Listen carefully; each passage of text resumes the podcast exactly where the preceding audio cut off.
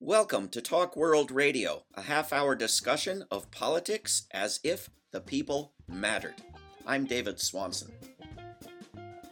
This week on Talk World Radio, we are talking about the United States and China with Ambassador Chas Freeman, who chairs Projects International Inc. and was a assistant secretary of defense for international security affairs from 1993 to 94 earning the highest public service awards of the department of defense for his roles in designing a nato-centered post-cold war european security system and in reestablishing defense and military relations with china. He served as u.s ambassador to saudi arabia during operations desert shield and storm was principal deputy Deputy Assistant Secretary of State for African Affairs during the historic U.S. mediation of Namibian independence from South Africa and Cuban troop withdrawal from Angola. Ambassador Freeman worked as Deputy Chief of Mission and Chargé d'Affaires in the American Embassy at both Bangkok from 84 to 86 and Beijing from 81 to 84. He was director for Chinese affairs at the U.S. Department of State from 79 to 81 and was principal U.S. interpreter during the late President Nixon's path breaking visit to China in 72. Chas Freeman, quite a resume. Welcome World Radio. Glad to be with you. Uh, glad you could come on. Uh, probably too many things I want to ask about for the time we've got, but let's uh, start with, uh, I mean, humanitarian concern here. How have you survived the horrific balloon assaults? Uh, do you have any injuries or trauma? Uh, well, I think we've all suffered from the balloonacy, as I call it. Um, this was something we've apparently been experiencing for a long time.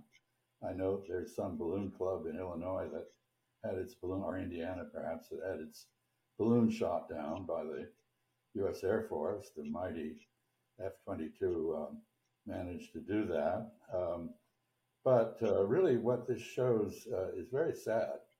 Um, the United States and China apparently are unable to handle a crisis even over a balloon, a technology that was perfected in 1783 uh, in France. Um, our political class went berserk. Uh, we look, frankly, like fools internationally uh, because it has come out that uh, while we had one balloon floating over us, I think not deliberately, I think this was pushed off course by the polar vortex and the jet stream, uh, but leave that aside. Uh, we deliberately fly three to four reconnaissance missions against China every day. Uh, and they don't seem to panic, although they don't like it. So I think we look a bit foolish. And uh, if we do get into a serious crisis, say there's a collision at sea, uh, there's an exchange of gunfire, there's another aerial co- uh, collision, uh, or there's some other shooting incident, or still worse, we get into a war over Taiwan, um, we apparently don't know how to handle escalation and crisis management.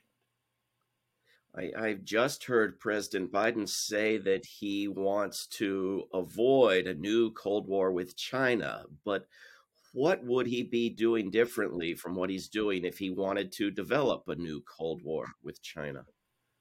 Well, instead of saying that we're going to compete with China, but we'll cooperate in a few areas. He should perhaps reverse that. We're going to cooperate with China, but compete with it where it's appropriate. Now, that I notice is the formulation that the New Zealanders and the Australians have adopted after briefly experimenting with our formula.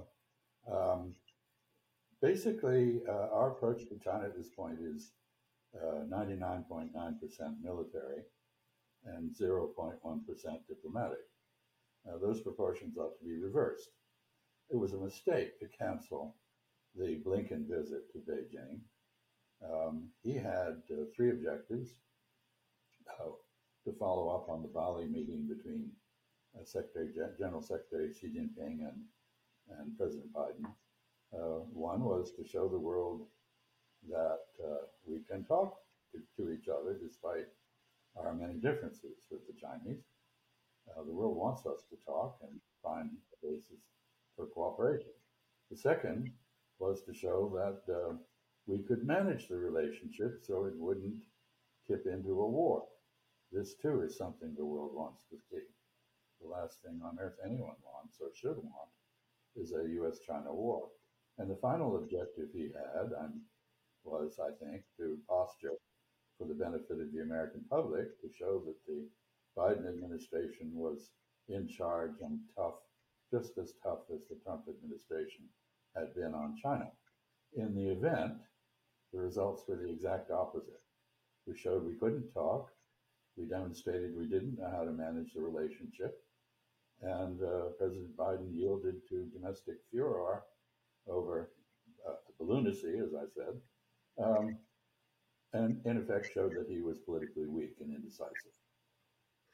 I couldn't agree more, except I wonder if absolutely everybody wants to move away from war. Uh, I read in the Washington Post on Friday an opinion that we need dramatically yet more increases in military spending, penned by a guy named uh, Roger Zakheim, who directs the Ronald Reagan Presidential Foundation. And the Washington Post didn't mention that that foundation is funded by many big weapons companies, uh, which I suspect like selling more weapons. Uh, I mean, it, how much is this uh, uh, an interest here? The people who benefit from this.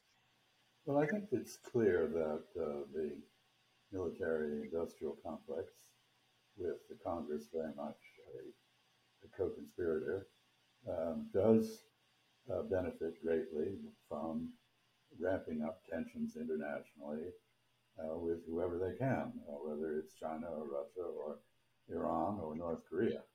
Um, but that doesn't mean they want war. They want to sell weapons. They don't want the weapons to be used. And they sure as hell don't want uh, to be on the receiving end of a nuclear attack, which is what we risk uh, when we talk about going to war with a country like China or Russia. Absolutely. How how do you compare the US military and the Chinese military because the, the latter is very much used as justification for these increases in the former. Uh, well, they're very different. Um, China doesn't. China has one support base overseas in Djibouti. Uh, we also have a base there. So do the Japanese and various Arab countries and the Italians and the French and and I think the Indians may be there too. Um, they have one. We have about 800. Um, in some ways, we don't have a defense department. We have a, an offense department. Um, its objective is to ensure that wars are far, far away from our shores.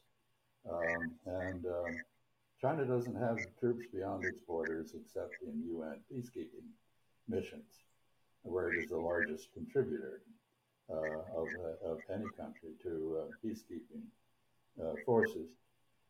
so Chinese army and military are deployed domestically for defense purposes. Uh, we object to this because China now has the ability to uh, defend itself against uh, any kind of assault we could manage. We call this um, A2D, A2D2, you know, um, area denial and uh, and, uh, and, and, and, and, and blockage. Um, China can now uh, hit aircraft carriers out to about a thousand uh, kilometers away from its uh, coast. Uh, it has developed a range of weapons which we cannot defend against. It's done this because we have been pressing on its borders and we continue to dispute um, its uh, sovereignty over uh, the island or province of Taiwan. Um, so we are involved in the Chinese Civil War on the side that lost, namely Chiang Kai-shek and his heirs. And this doesn't sit well with the Chinese Communist Party.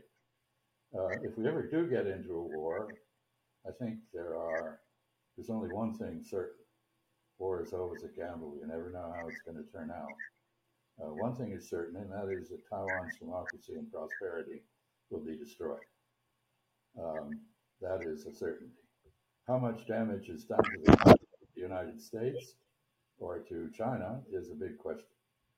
Uh, we don't have, as I as the balloon incident indicates, any way of communicating effectively to achieve escalation control. Um, our war plans, I believe, um, assume that we can strike Chinese bases and territory on the mainland with impunity. But Chinese doctrine says flat, flatly, if you hit me, I must hit you back. Uh, and China is heavying up its nuclear forces to provide covering fire, if you will, uh, Uh, for any operation it feels obliged to mount against Taiwan. Are people right to see some parallels between Ukraine and Taiwan? I mean, for years, people warned against expanding NATO and building up predictably to the sort of crisis that's developed in Ukraine. Are we now in the period to be later dutifully forgotten of people warning against building up tensions in Taiwan? Yes, I think there is a parallel in that sense. Um, there are very few who are counseling a diplomatic approach to managing this issue. That's what we crafted in 1972 and, and perfected with the normalization agreements of 1979. Um, but uh, those are now largely, uh, by, by, the, by the way, uh, um, the agreements we made to manage this issue have all been violated by us.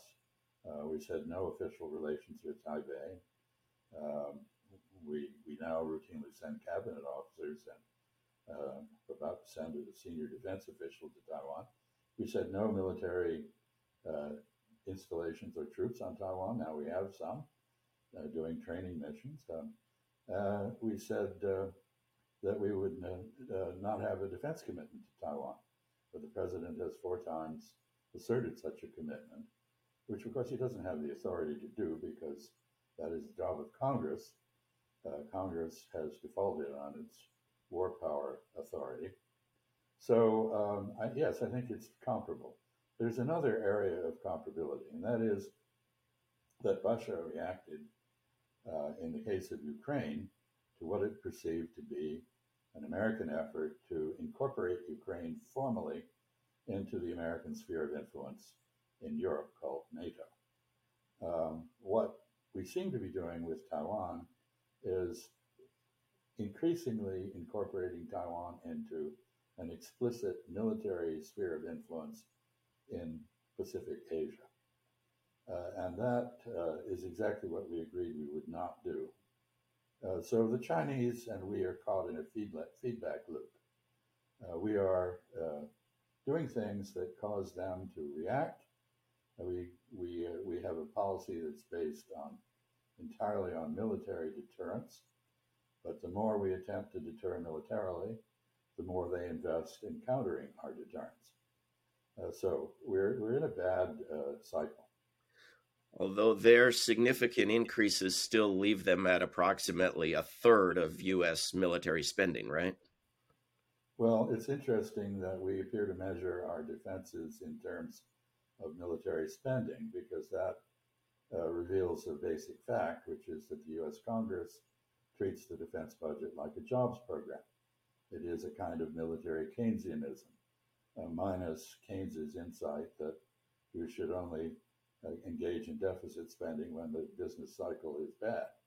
Uh, we do it all the time. Uh, the Chinese defense budget is well under 2% of their GDP if they were a member of NATO, we would be castigating them for not putting enough money into defense. But they seem to have invested it well. Uh, they have developed um, the world's first ballistic missiles that are terminally guided, uh, that can, uh, in other words, hit a moving target at sea, uh, well, well offshore, as I said. Uh, they've developed the world's first effective hypersonic missiles. Their air-to-air missiles are outrange ours. Um, they have a formidable fleet of not nuclear submarines, but diesel electric submarines, which are virtually undetectable, arrayed for defensive purposes along their coasts. And uh, if we do get into a fight, I'm afraid we're going to have some nasty surprises. Perhaps we have some for them as well, uh, but uh, it's not a the outcome in war games is almost invariably that China prevails. We lose most of our fleet, a good deal of our air force. Uh, we perhaps suffer nuclear strikes in retaliation for our strikes on China, remembering that if you strike a nuclear missile base, even with conventional weapons, uh, the receiving end can't be sure that you're not striking them, about to strike them with a nuclear weapon and are likely to launch. Um, and even if they know it's not a nuclear weapon, you're still hitting their nuclear deterrent, which is the equivalent of a nuclear attack. So we're playing with some, some factors here that I don't think the American public really understands. Uh, and uh, within the Beltway, um, we are uh, on autopilot, I think. We're speaking with Ambassador Chas Freeman. Uh, when you talk about prevailing in a war that has a high risk of going nuclear, and with scientists telling us that a nuclear war in one part of the world is likely to ruin the ability to grow crops in the entire world and leave the living envying the dead, but what what in what sense do we do we think of one side prevailing? Well, I suppose uh, this is an example of the old adage that war doesn't prove who is right, but who is left. And uh, uh, I, I, advise you to have another look at Stanley Kubrick's Doctor Strangelove, uh, which nicely captured the mentality that we're dealing with here. And it was a documentary, not a not a work of fiction, right? Um, the uh, the Chinese have to be aware that the United States is now proposing more new bases again in the Philippines uh, and has been building up in Korea and Australia and Guam and Okinawa and, and as you say, Taiwan. How does China view the, the U.S. military buildup around its borders? And how would the United States view similar actions by China? We saw how it viewed a balloon.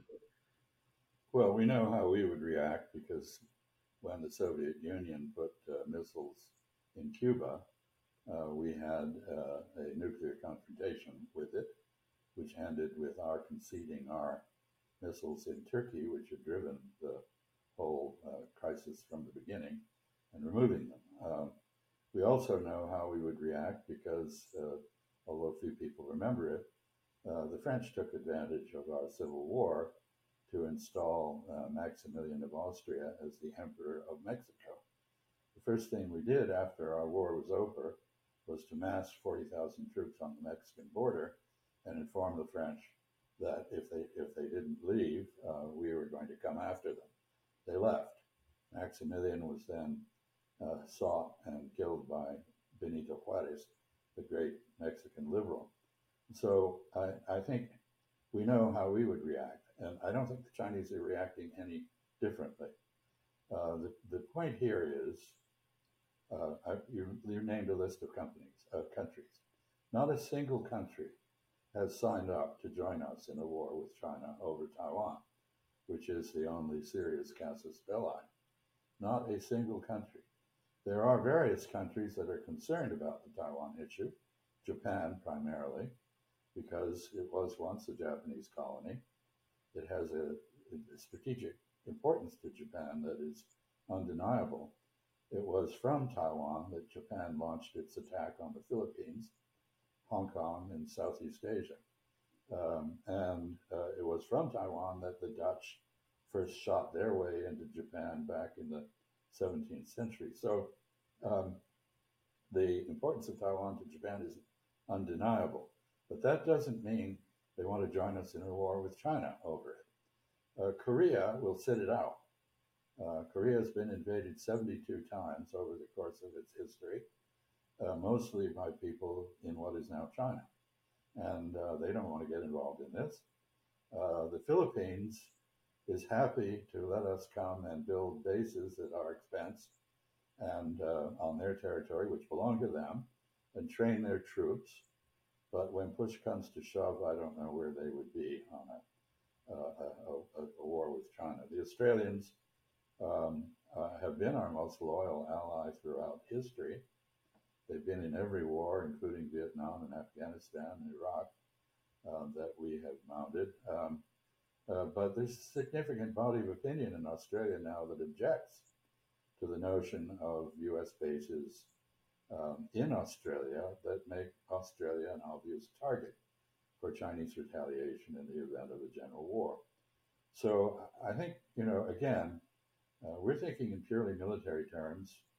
People in the region don't think that way. They think in political military terms or in political terms, and they are very aware that China is the greatest trading partner of every one of them. Um, and uh, their economies are interlinked with China in a way that means that they don't want China to be devastated. In the US government, there seems to be a very thin line between an economic competitor and a military enemy, uh, if any line at all.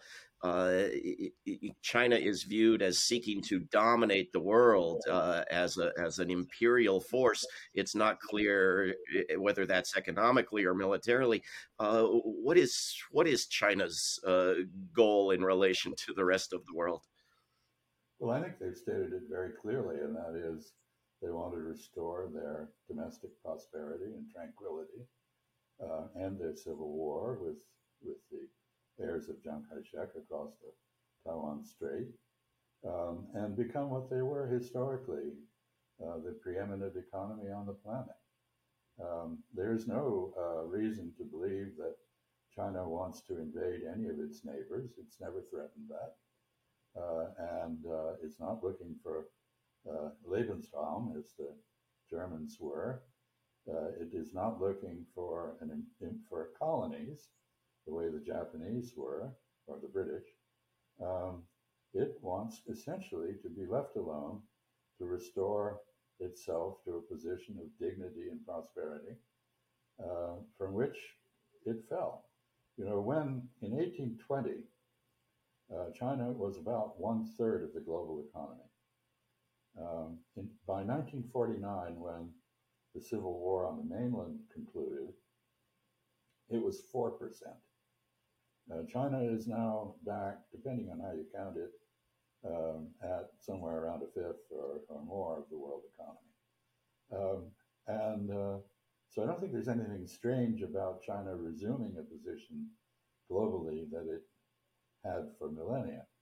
Um, what is strange, what is difficult, is that since 1870, we have become accustomed to being number one economically and militarily and in every other respect internationally, we're having psychological difficulty adjusting to a world in which, uh, to coin a phrase, we need to compete with other people. We can't just order them around.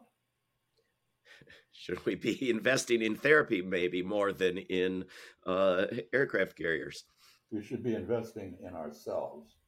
We should be fixing our broken infrastructure, repairing our ridiculously ineffective educational system, um, breaking up the oligopolies that have replaced competitive capitalism, uh, which are able to administer prices at will um, and therefore reduce our competitiveness. Uh, we need to increase, uh, reform our immigration pr- procedures uh, to bring in people who contribute uh, directly to the economy, especially to the high tech end of it. Uh, we need to redirect our students uh, more toward technology and away from uh, whatever the alternative is, basket weaving or whatever they're doing. And, and uh, we need to do a lot of economic and political reform at home. We need to fix the venality of our legislative branch. Uh, we need to reduce the imperiousness of our executive branch. And we need to put the Supreme Court back on its meds. I'm inclined to agree with most, if not all of that. We've got uh, a few minutes left. Chas Freeman, uh, how does China view the war in Ukraine, if you know, and how do you view the war in Ukraine? My my view could be summed up in the slogan "Russia out of Ukraine, NATO out of existence." I, I don't know if you would agree with that. Well, I might not, but I think the uh, Chinese view is uh, is a straddle on the one hand, China is the most prominent and uh, uh, serious defender of the Westphalian bargain. And that is the, a world based on the sovereign equality of states. Um, and therefore, the Russian invasion of Ukraine, like the Russian earlier annexation of Crimea, like our uh, separation of Kosovo from Serbia, uh, are all opposed by the Chinese in principle. On the other hand, they have a 4,000 mile border with the Russian Federation and, and related states. Um, uh, the United States has branded both Russia and China as adversaries and is acting accordingly.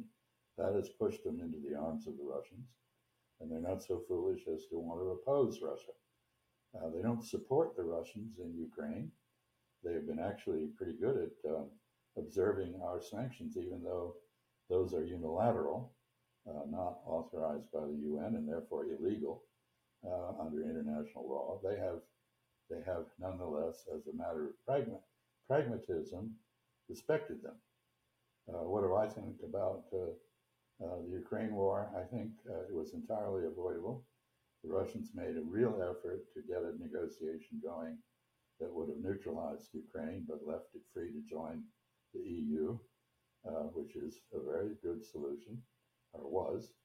Um, we rebuffed the negotiations, um, basically straight armed them, as did NATO. And uh, the result was that uh, Putin, really at the last minute, I think, because he had not told his generals what he was going to do, he'd not lined up the logistics for an invasion, and he didn't have an effective plan and he probably was misled by his own intelligence people, uh, he, he invaded Ukraine. With what objective? Uh, I think it was essentially to secure the Russian speaking areas of Ukraine, uh, which are the Donbass and, and, uh, and uh, the south uh, around Odessa, as well as Crimea. Um, our reaction probably surprised him. Um, anyway, we're in a war of attrition. Um, there's a lot of triumphalist talk um, and a great deal of war propaganda filling our media. Uh, I don't believe it. Uh, I think Ukraine has effectively been partitioned. I think that is tragic. And the only question is where is the line of partition going to end? Uh, nobody seems to have a war termination strategy. So this is going to go on until it ends. And we keep saying we're in there for as long as it takes. As long as it takes to do what is never explained. Very, very good point. Among many very good points, uh, we've been speaking with Ambassador Chas Freeman. Uh, he was the principal American interpreter during the late President Nixon's path breaking visit to China in 1972. We'll have links to his website and writings up at talkworldradio.org. Chas Freeman, thank you very, very much for coming on Talk World Radio. It's a pleasure to talk to you. This is Talk World Radio. I'm David Swanson. Take action at rootsaction.org. Help end war at worldbeyondwar.org. Read or listen to today's Peace Almanac entry at peacealmanac.org. All past shows can be heard at talkworldradio.org. Talk World Radio is produced in Charlottesville, Virginia, and syndicated by Pacifica Network. There is no way to peace. Peace is the way.